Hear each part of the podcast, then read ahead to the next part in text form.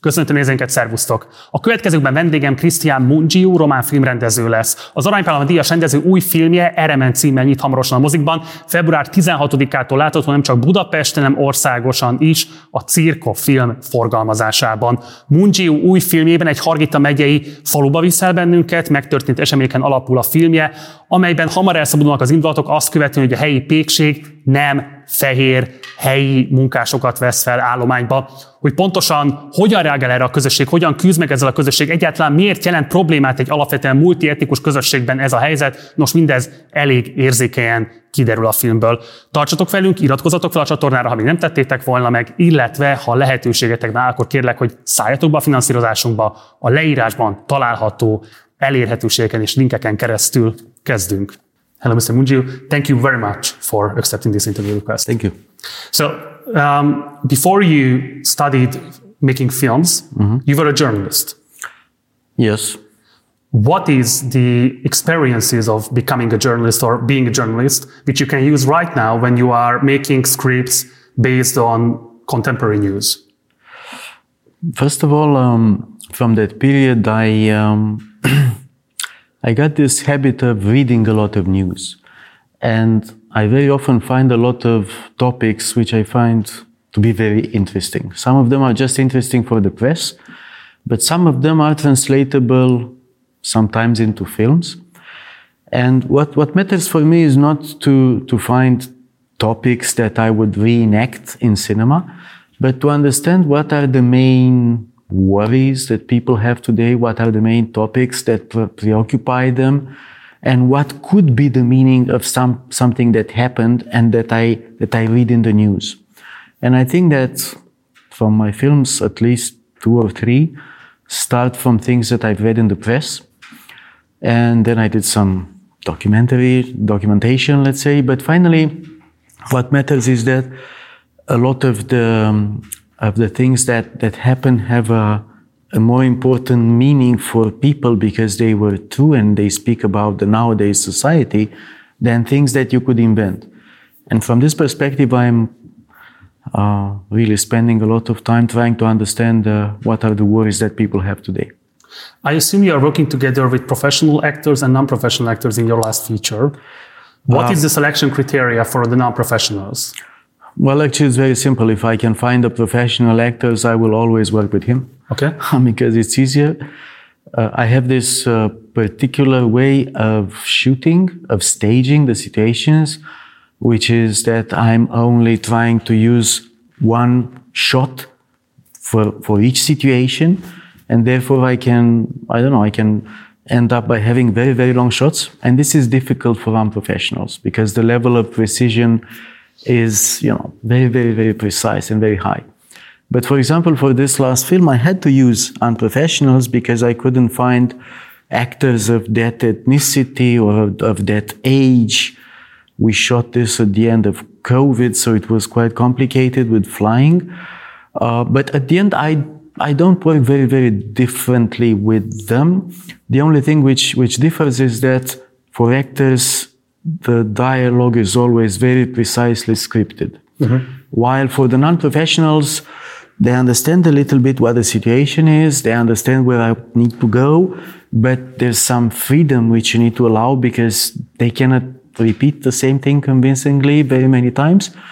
But they bring some freshness. And even for this film, I think that some of the the scenes which were um, very rewarding for the professional actors were the scenes with non-professionals where they had to accommodate even the reactions which are a bit unexpected whenever you work with somebody who is not an actor.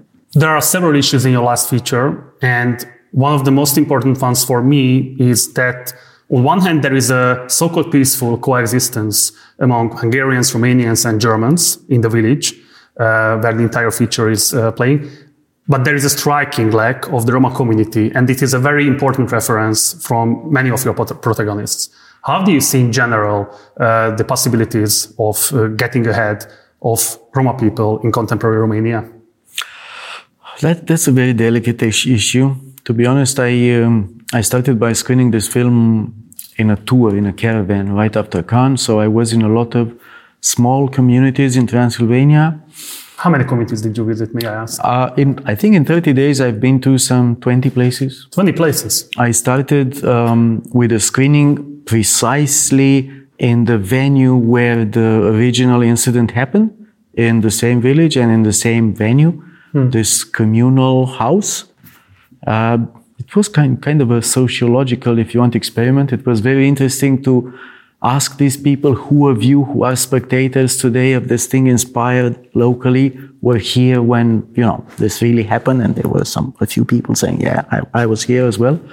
So I really wanted to start there because I wanted to make sure that I don't judge anybody for what happened. And I'm not talking about them, about these people. It's just a story inspired by what happened, but a story speaking about some other more important values. I just try to depict the complexity of a context in which some people make some choices. What matters for me is to present this as objective as I can from all the points of view and then to allow you to judge as a spectator.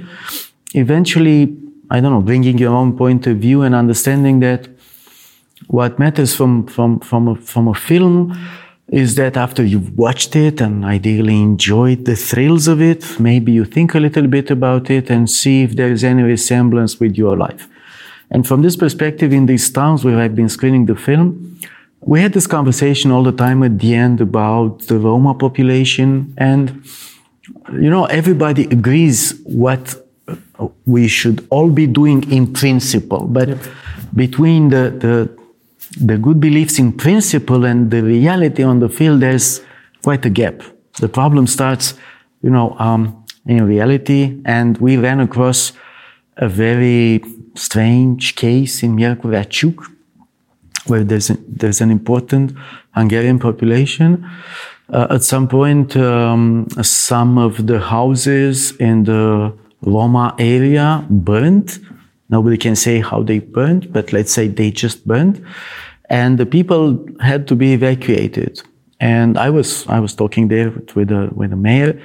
So they got all the population and they placed them in the gym and the sports uh, arena of the town, and they stayed there for some weeks and months. It was winter time.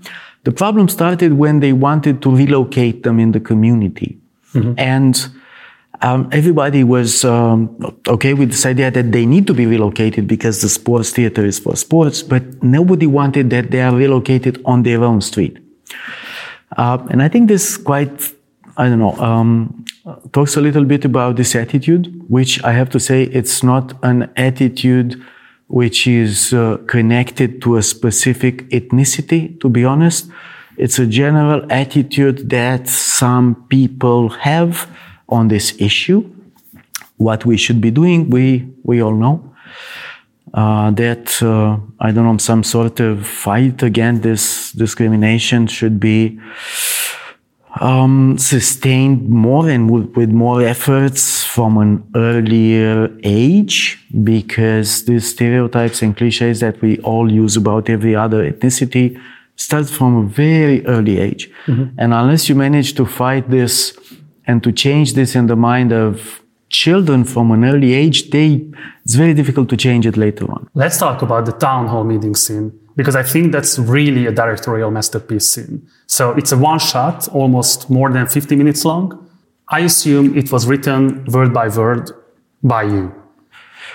How much time did you take to rehearse the entire scene because it's just one shot and there are multiple things going on even out of the frame of the picture and it has a very important consequences at the end of the scene so so can you expand on your rehearsal method so first of all i would start from um, the the incidents that is inspired this film and from them when i was documented documenting what happened i could find on the internet the this this town hall meeting. Yeah, the original footage. The original. So I started for once from watching something that happened. Of course, it was in Hungarian, so I couldn't understand it, but I had somebody translate it for me.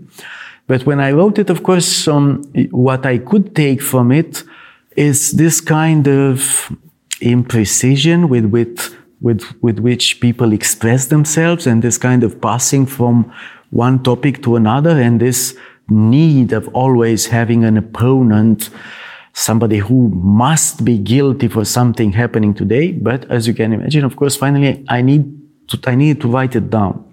And I wrote it down precisely as a, I think, 26 pages uh, screenplay. And when I got to rehearse it for the first time, I realized that if I want to have the right energy, I need to teach the actors to train them how to speak at the same time with the others, which is something that you don't normally do for a film. Normally you have some actors and one actor says a line, the other one says another line, and there's a conflict. But what I did here, I took the first 10 pages and I mingled them with the next 10 pages. So I think that the best recipients for that scene are Hungarians from Transylvania who can understand both languages. Yes. Because actually, everybody speaks at the same time, and it's up to you to pick up what's more important for you and in which language. But finally, what matters is the feeling that at the end, this, if, if this is not reality, it could have been. And very many spectators who do not know how you get to work and to get to such a scene believe that it was recorded on the spot.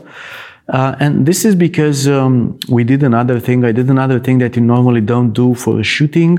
I allowed for once the extras to express themselves. You know, the extras are always on a set and everybody shouts to them, shut up, the actors are focusing, let them speak. But you know, after we did this for 20 times, I said, well, actually, no, that, this time it's not like this. This time you should express what you feel. Of course, it was a mess. I couldn't shoot for, you know, a few takes. But you know, little by little, they learned that for once, this collective character that you try to have in the films, had uh, a very precise incarnation in themselves. And they started expressing themselves. And by the end of these shooting days, I managed to, you know, for once I was very gestural and I was trying to conduct this scene and give them the right rhythm of the, the atmosphere. And we got to it finally. But to, to answer precisely to what you asked, um, you know, in theater, you have a lot of time to rehearse. In film, you don't. I had two days to make this scene. No kidding. Yeah, I had two days. Just two days from nothing till um, the finalization. We met. We've met once. I brought the actors, um, but when that place looked like the studio, it was quite empty, so that they understand a little bit in advance how complicated this is going to be. And but you know, um, nobody gets it until you try to make it. Yeah. When you try to make it, then you understand how difficult it is because and it was difficult for me as well. I did a lot of long takes in my life but with two four actors for five ten minutes there's one thing. With 25 speaking people 17 minutes that's something else. But you know what i like about it at the end is that you can watch your own film if you watch every other character because every other character was given something to do and say.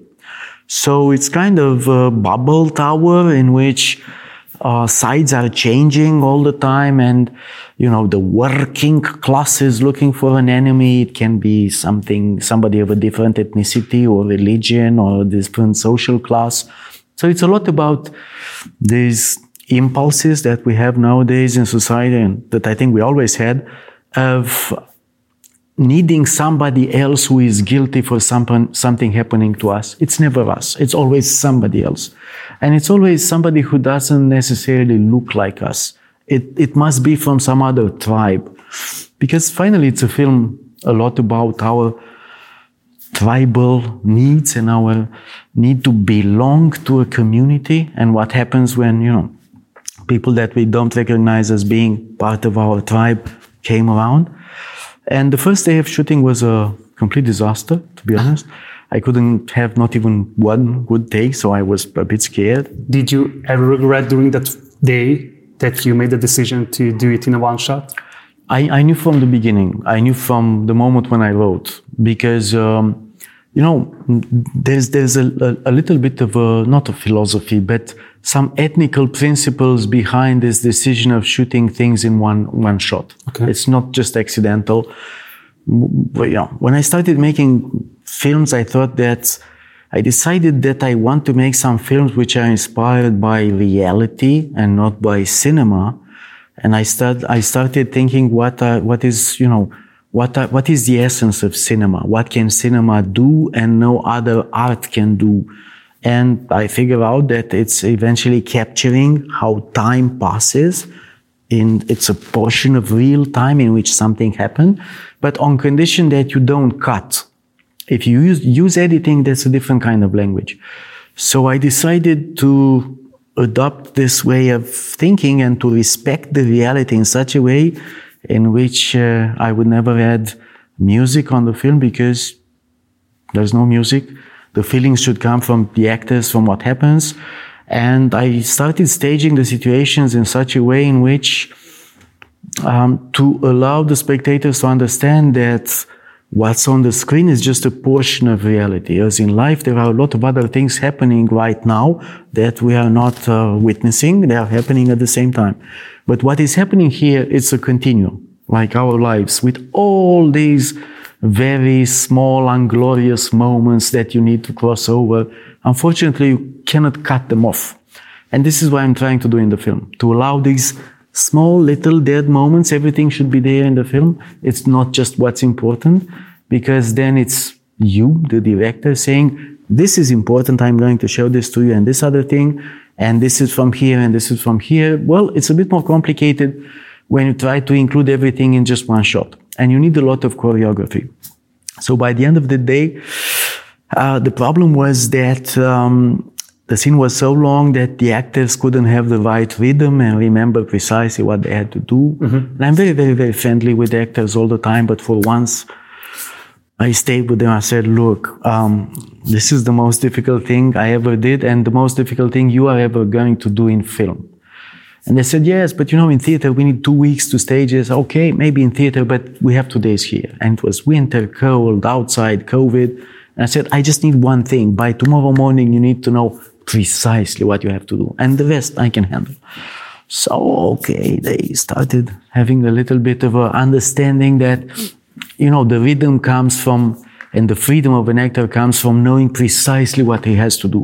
And then he's free to express something else on top. And the next day we started to have a, a better rhythm. Then I had this decision of well, what made the difference? I'm very interested well, about that. there are two things. Uh, the first thing, it's very basic. The next day they knew the dialogue precisely. Okay, Sorry, so but you know, that film is about very basic things.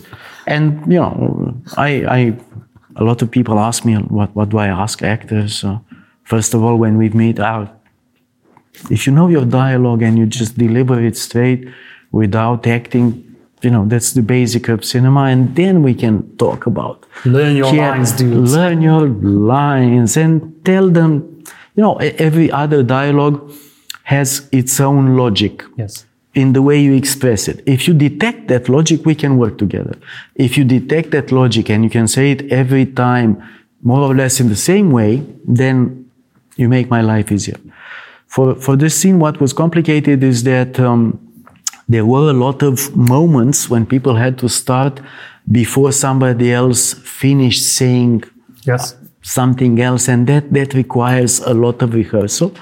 And for once, it was difficult for me to remember what I had to say to everybody. Normally, by when I say stop at the end of a shot, I know precisely what to ask actor and say, okay, overall it's good. You need to do this. You need to do this. We take this off. So we have another one, and I'm never shooting another one just like this. I tell people what to do.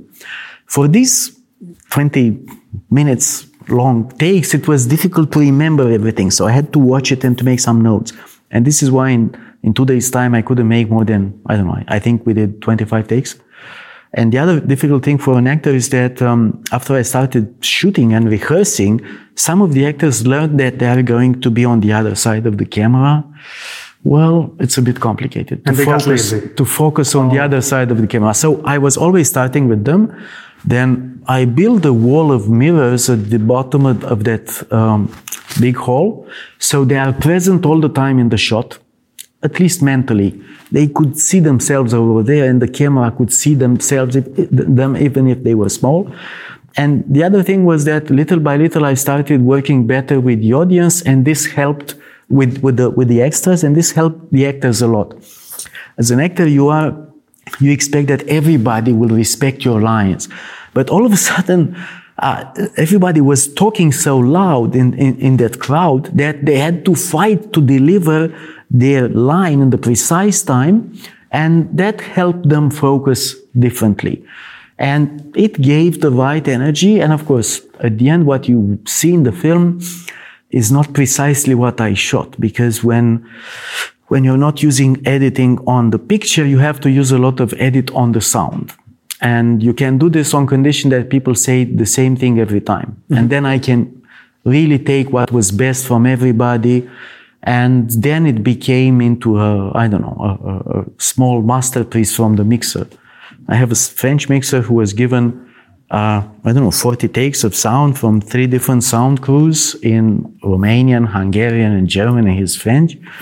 And said, okay, you know, uh, we need to come out of it and we, I think we spent one month only for this to make sure that I listen to everybody, I pick up all the good lines, and there's a mix in which every little other comment adds up to this situation and to this atmosphere that, you know, this is a community that could be that village, that country, but this country as well, and Europe and whatever village, wherever, hopefully. Thank you, Roger. That's very enlightening and interesting as well. Um, so, the international debut of your film was at the Cannes Film Festival, and there is this ongoing trend in the past five years that films selected in the official program ending up on Netflix or on other streaming platforms. Your film did not do that, and as far as I know, none of your films ended up on Netflix or other streaming platforms. What is your observation of this new trend? What do you think about the major streaming platforms? Um, well, you know, I think that there's a lot of very good content over there. This is not the problem. The problem is that um, the financing system for cinema was based for years and years on theatrical exploitation. This is how films were made. And now um, the legislation is behind this technological reality in the sense that um, if most of the films end up on Netflix nowadays and Netflix doesn't have the same kind of input on creating these films outside of their system, there's not going to be possible to create films out, outside of their system. And inside their system, there's a certain kind of films which are being created. They can, they can be very funny for a Thursday afternoon and, you know, they like having authors there.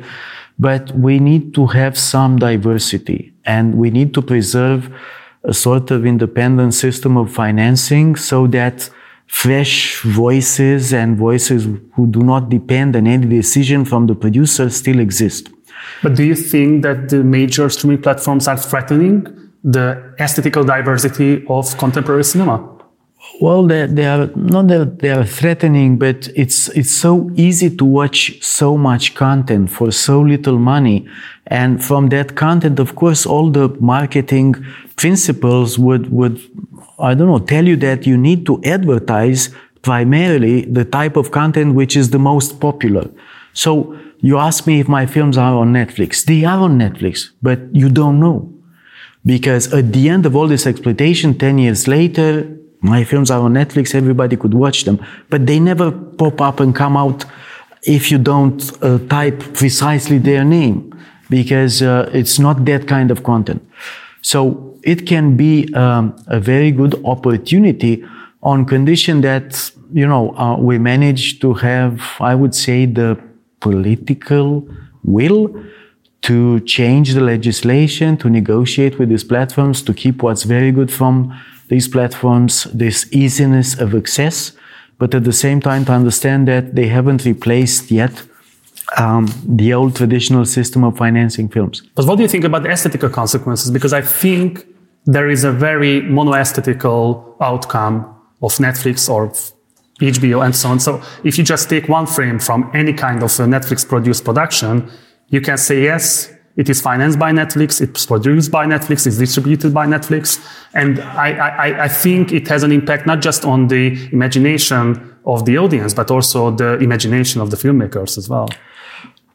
Well, it's it's it's a difficult moment for cinema if we have to. I mean, if we're serious, it's a very difficult moment for cinema because um, filmmakers don't. They are a bit puzzled. They don't understand which is the direction in which the things go. On one side, it becomes easier somehow in some countries to make a film which is produced entirely by one producer with all the money from the beginning. You just make the film and you advance. On the other side, it's true that you're still struggling with that a lot. Yes, I, I, yes, I. What I do, I'm my own producer, so I finance my movies, and, but you know, I keep making films of two to four million euros to be able to preserve my freedom. That's all I can fundraise without having to involve, I don't know, streaming money or private money. It's just cinema money. And this allows me still to do whatever I think it's right for the film. And, you know, I wouldn't be too harsh on, on, on the platforms. They need to, produ- to produce content and some of it is good and the level of production is good. But they don't invest a lot, as you mentioned, in having some sort of diversity. Everything is standardized. And unfortunately, already people have uh, a certain kind of laziness, which you always have of discovering new things. You're tired, you want to make watch a film, you will go for the things that you know. Yeah. This is why they have genres in the American cinemas, and we don't really think in terms of genres. The first time when somebody asked me what genre is the film I want to make, I had no idea. I mean, mm-hmm. just wanted to tell a story. Uh, so there are opportunities, but at the same time, um, there's this big danger that if we allow this taste to be standardized, then there's going to be even less audience for anything else which is different. And we see this happening today as you probably know, uh, I don't know, all the distribution of what we used to call art house is, if not dead, is like, I don't know, dying. Uh-huh. It's very difficult to nowadays. And why? Because um, we still want people to come out and watch a film in a cinema, a mm-hmm. film for which they need to pay a lot more than uh, if they watch a film at home on their couch, just changing the channels. Because this system of financing is not yet in place. And uh, the result is that the audience for art house films has dropped significantly, and uh, I think that people will need to be very, very selective about what they, they, they will finance in the next years. But do you follow any major series coming from HBO or Netflix? So, for example, there is this huge hit called Last of Us. Does it interest you on any level?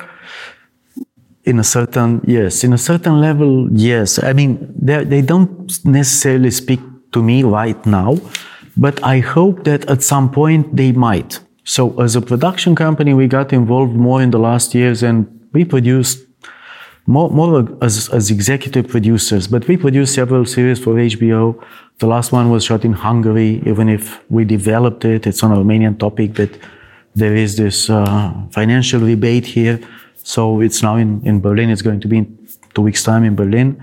So I'm interested somehow and I'm following the, the trend to see what happens, but it hasn't arrived yet to the kind of level of quality that I need, for example, to be involved as a filmmaker, as a director. Mm-hmm. For now, I'm rather involved as an advisor, as a producer, uh, I read the dialogues, I read the screenplays, I, I have a development lab, I try to help people out. I keep t- telling them that, you know, we shouldn't lower the standard too much. We, it's better to take the audience with us and not to deliver them the same thing all the time with different names and different sets. So I think that there are some perspectives. And the perspectives that I'm interested in is of producing things in some, I don't know, local languages that would still have an impact and would be interesting enough for some other people to watch. But the basic condition is that those uh, filmmakers working for these platforms understand that they still need to have a personal voice and uh, not to accommodate the needs of the platform and became standard filmmakers which are replaceable all the time one way or the other. But do you think any particular filmmaker has this kind of a freedom to, you know, engage in a discussion with the producers, with the owners of these big companies, and negotiating with them that what kind of an aesthetics would be the best solution for that particular film? It's always coming from people having enough notoriety to, I don't know, to have these conversations. I'm sure that if Coppola wants to uh, say, I'm going to do this my way, uh, they will be very happy. And probably if Nicolas Winding Refn, who finished now a series, uh, wants to do something, they will respect his point of view. So the idea Filmmakers is should use their authority. they, Yeah. they should use their authority because they don't speak just for themselves. They speak for the directors of series and they should try to uh, advocate the expansion of the, uh, of this, um, freedom of creation a little bit more for the others as well. Because this, you know, there's, there's great difference bec- between what we do in Europe and the kind of cinema they, that they do in, in, in the American, uh, on, the- on, in the American cinema is that here still the, the filmmaker is the author of the film, while there the, the decisions belong to the producer. And you need to understand that given their system of just private money, that's fair.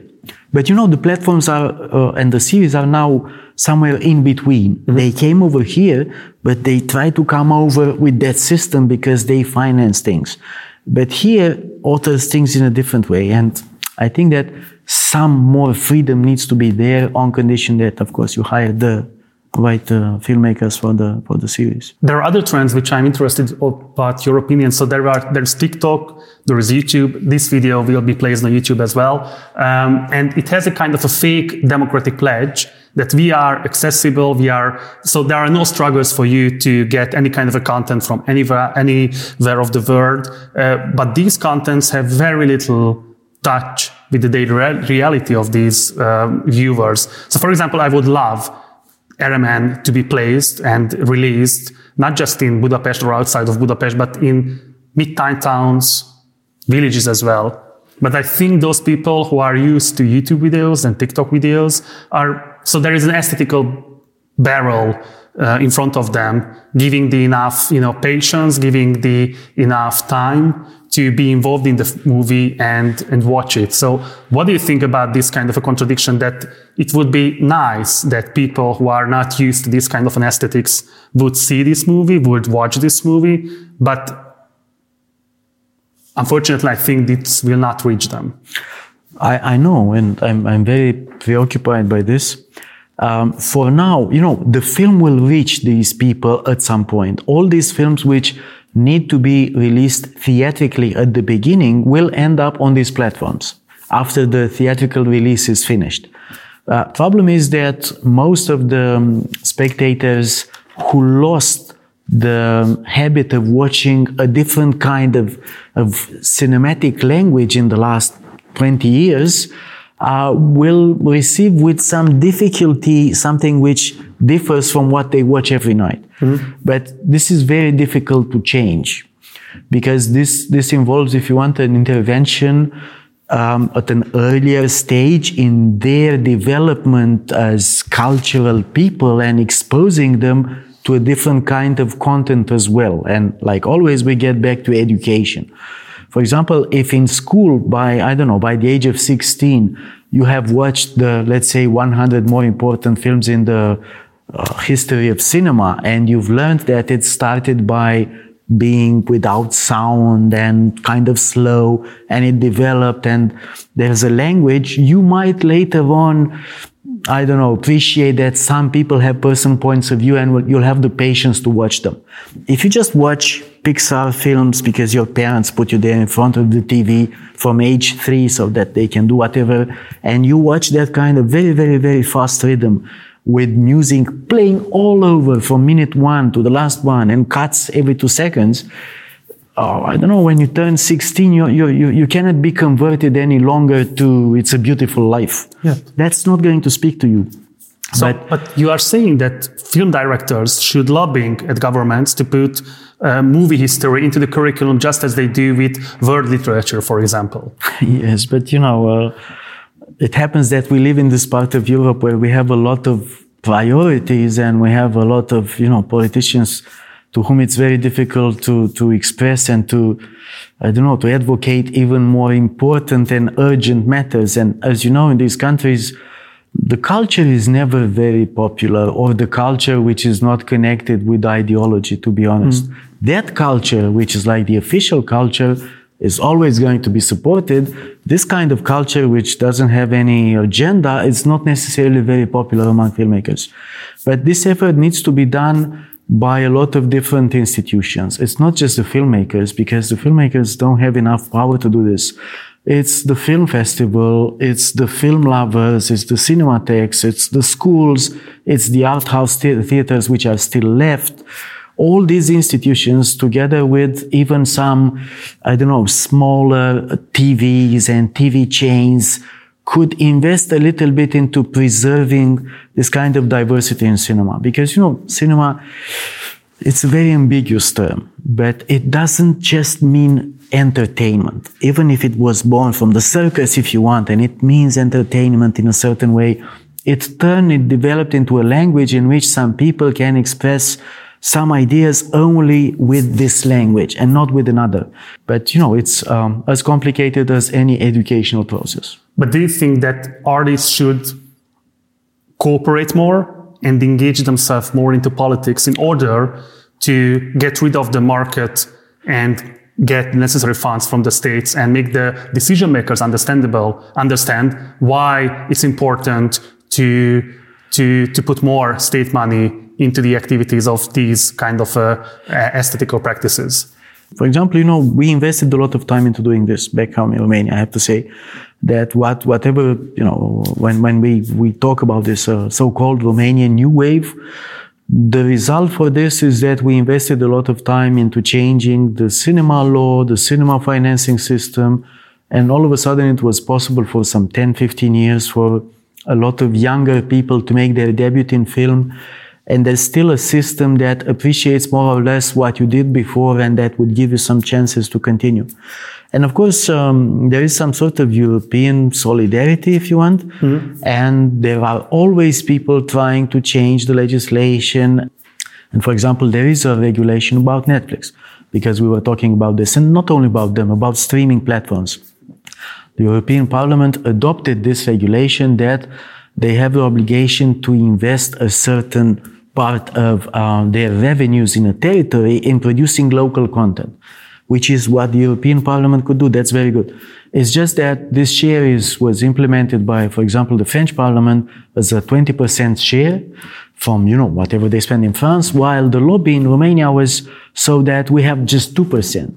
Okay. You know, they have 20% of a big pie and we have 2% of a tiny pie. So, uh, yeah. It's not always easy to make this, this, this lobby, but of course it's very important. What's striking as well that there are very few co-productions, collaborations mm-hmm. among uh, nation states and directors in Romania and in Hungary. And I think it's very interesting that your film is partly Hungarian because uh, many actors are uh, speaking um, in Hungarian. I think it will be very interesting for the Hungarian audiences in Hungary and in Romania as well. Um, what, how do you see uh, the collaboration among these two states? So, what do you think about this situation? Why are we so isolated from each other, despite the fact that we are living next to each other? And still, among the liberal bubbles in Hungary, there are very harsh anti-Romanian sentiment.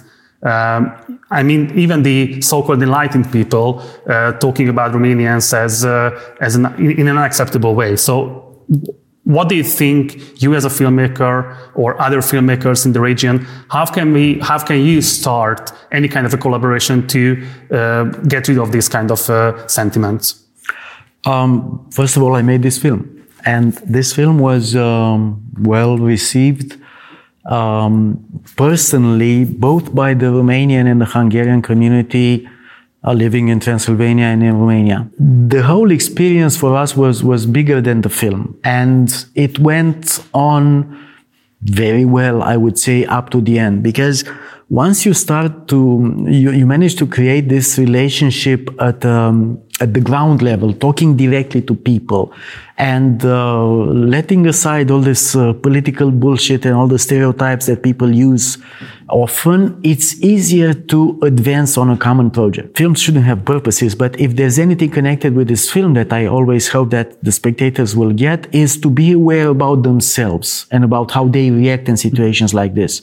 Because you're, if you're not prepared, you're just going to react like everybody else and in a very violent way that would surprise you, first of all. For you, as a professional director, does the Hungarian film heritage mean anything in particular? I, I have um, I have um, a few connections here. And uh, as I was saying, we developed this this this uh, series last year, which is a co-production between Romania and Hungary. I, um, there's another film that we're developing now, and I might be producing a Hungarian director. Um, primarily because it was difficult for him to find financing here recently and he just so you're well aware of the situation of the struggling of the struggles of the hungarian film uh, directors of, of course I, I know quite a number of, of directors and i'm aware quite in detail of the situation i was once in a, this project which was shot in eastern europe with several directors and i, I remained quite close with Kornél Mundruczó and we were co-directors for that film.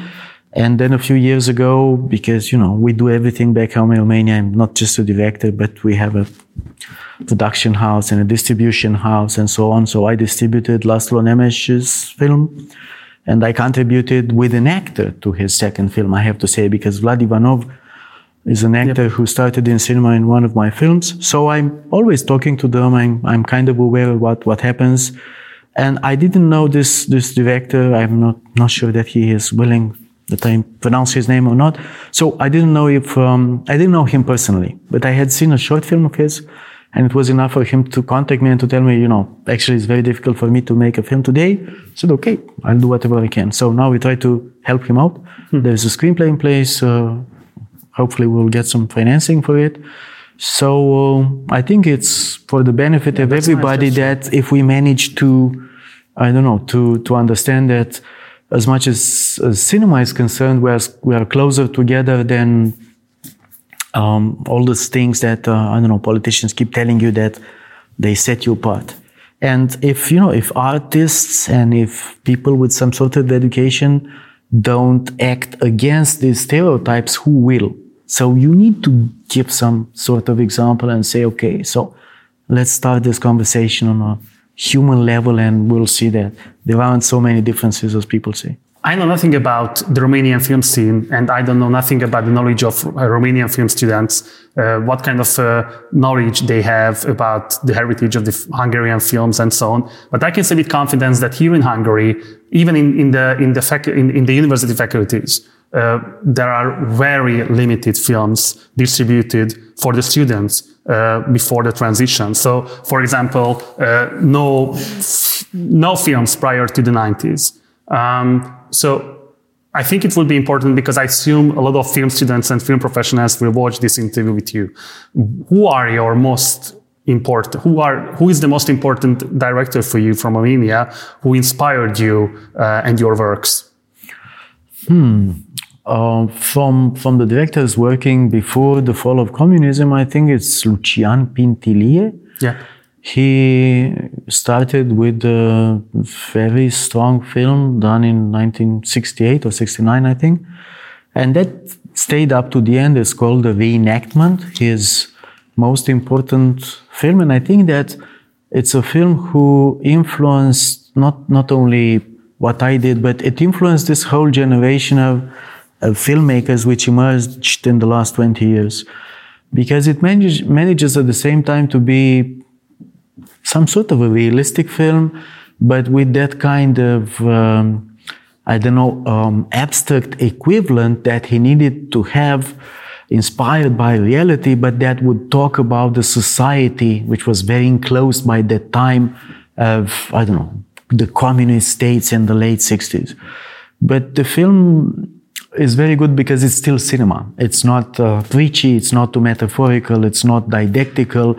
It has a lot of things which cannot be appreciated uh, from any other standpoint, but from an aesthetical standpoint, it's good cinema. So if there's any film that uh, film students should try to check out, unfortunately, I think the film is uh, also, I don't know, on YouTube, but if not, just know, write to me and I'll find the rights and send it to you here. Um, on the other side, I have to say that there's a great uh, esteem for the Hungarian cinema. I think that one of the most important Romanian film critics wrote a, a book about István Szabó, and that he never wrote a book about a Romanian writer so far, but he wrote this book. And while we were students there, and the students even from today, they continue studying a lot of Eastern filmmakers. Uh-huh.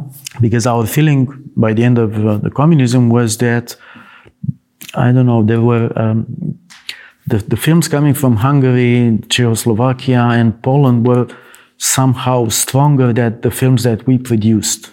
I don't know if it's a matter of censorship or not, but it was difficult for the Romanian filmmakers. They were struggling to express themselves without a lot of interference from, from the censorship. It's well known that your sister is an internationally acclaimed uh, political scientist.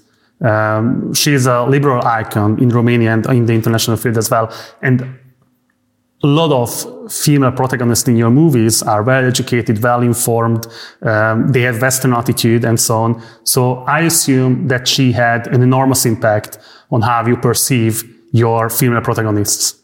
Am I right? The, the, that's uh, that's very interesting. I think that she had some impact on what I do now and on my education, but I wouldn't say that it's a, it's it's a direct impact on how I write about my protagonists because uh, she has moved some 15 years ago to Berlin. So unfortunately, we don't spend too much time together. But she had a major role in my decision of becoming a filmmaker, to be oh. honest. And she was the one who um, helped me um, follow her at this uh, students' newspaper, which later on brought us into, I don't know, working a little bit in the press. So she had uh, an important influence in, in, my development, let's say.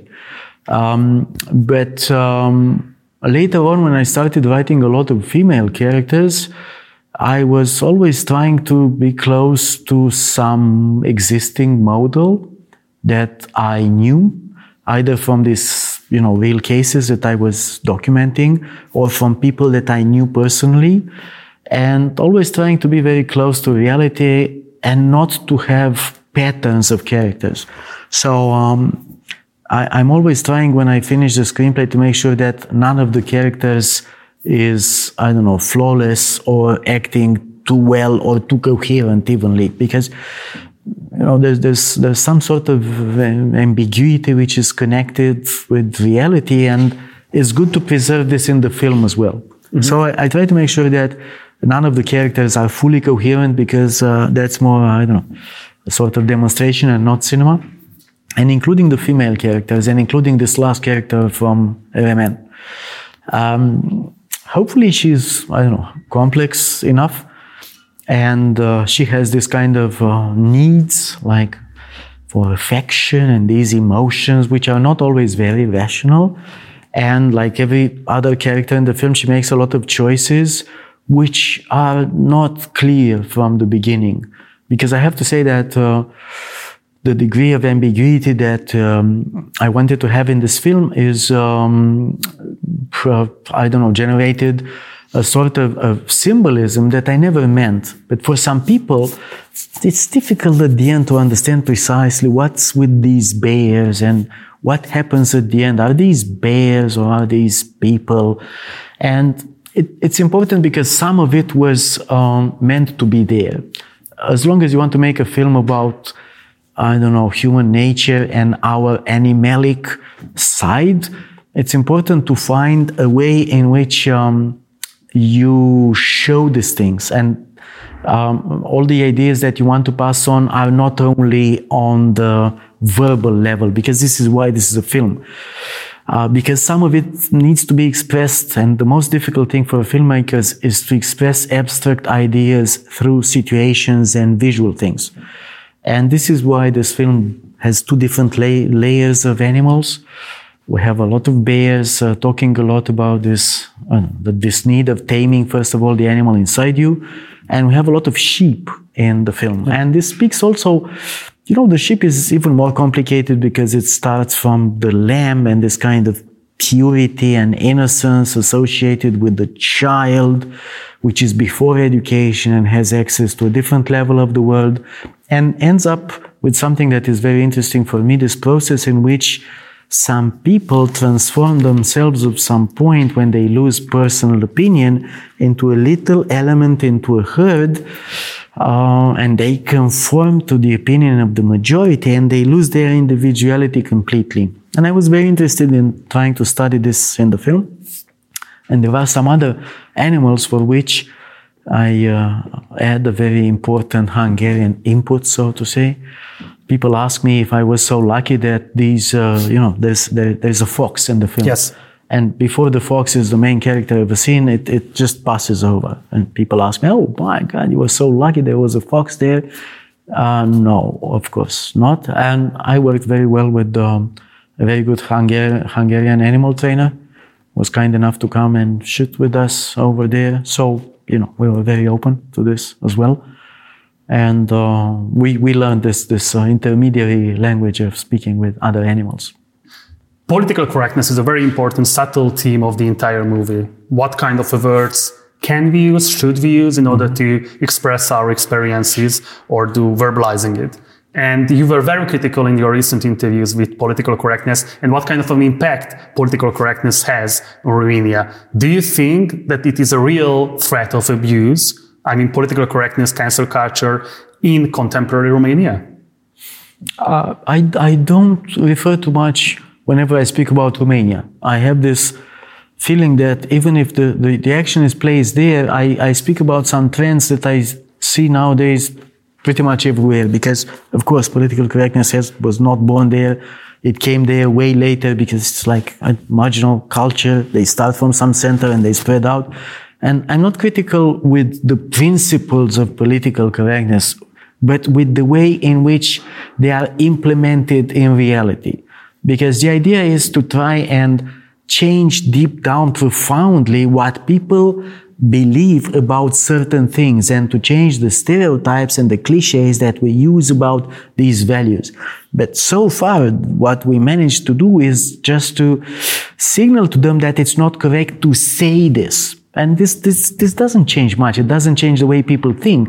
And as you can see, uh, whenever they are free to vote, you will see their opinions and they will express this and then people have this huge surprises by saying wow the, the extreme right is coming to power everywhere but you haven't listened to what these people had to say before hoping that you can change some of their beliefs you need to listen to them because they have something to express there's something that doesn't work well and it doesn't really help if you forbid them to express themselves you're not changing anything so, um, what the film is trying to advocate is this idea of trying to engage into a real conversation. Mm-hmm. And the conversation starts when you listen to the other before having the conclusion.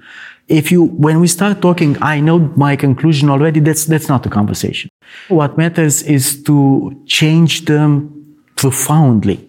For example, if you go to, uh, I don't know, a, a, Nordic country and you listen to the way they express towards uh, women equality or whatever, you will see that this comes genuinely from inside, from some sort of education of tens and tens of years.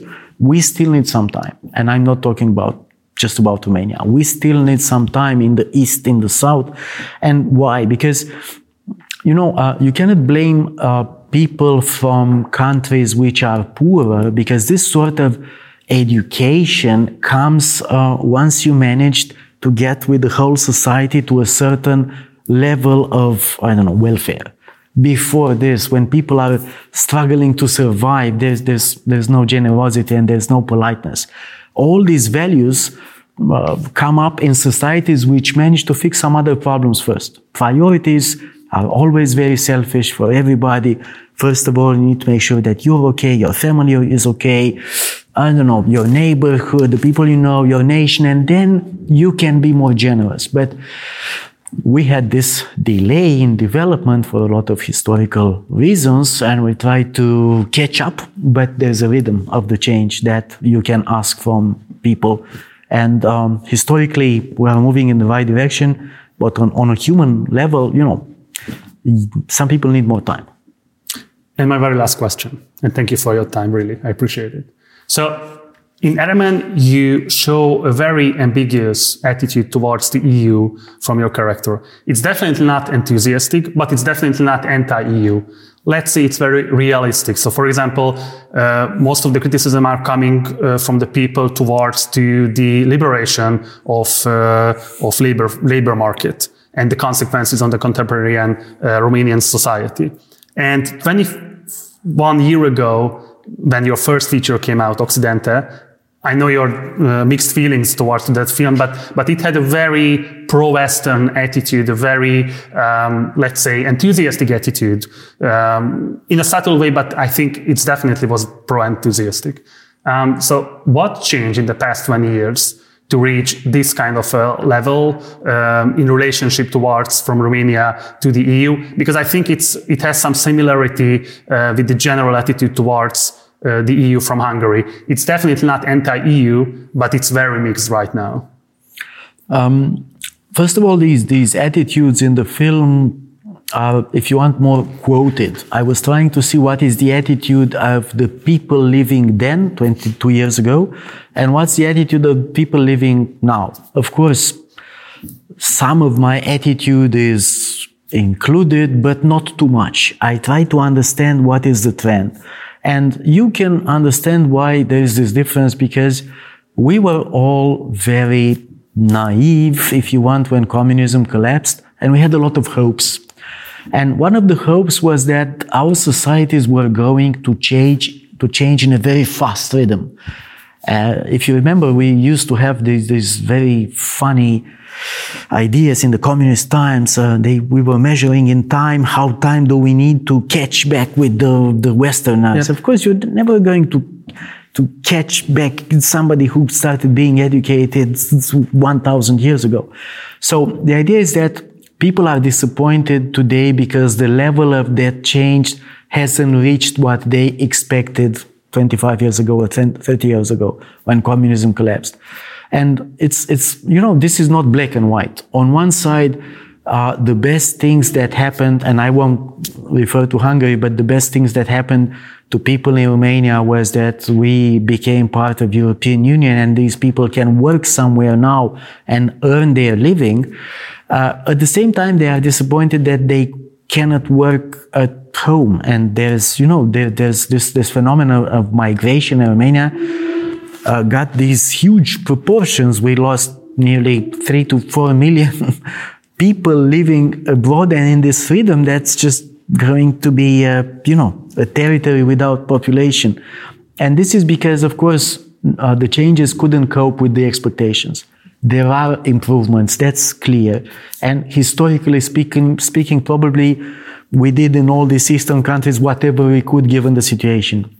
But we live on a human scale. On a human scale, it's still disappointing. We wanted, you know, more changes and a better situation so that you don't have to go somewhere else. And there's also something else associated with, with the European Union, both in Hungary and in Romania. This idea that a lot of the ideas are good, valid, and very generous, but the way they are implemented is somehow naive at some point because there's a huge distance between an office where the decisions are taken and what really happens on the field. And on the field, you cannot apply the same measure always for everybody uh, living from, I don't know, Finland to Hungary to Portugal. There are differences. It's like, you know, how people used to advocate this idea of co-production. You ask me, why don't we make more films together?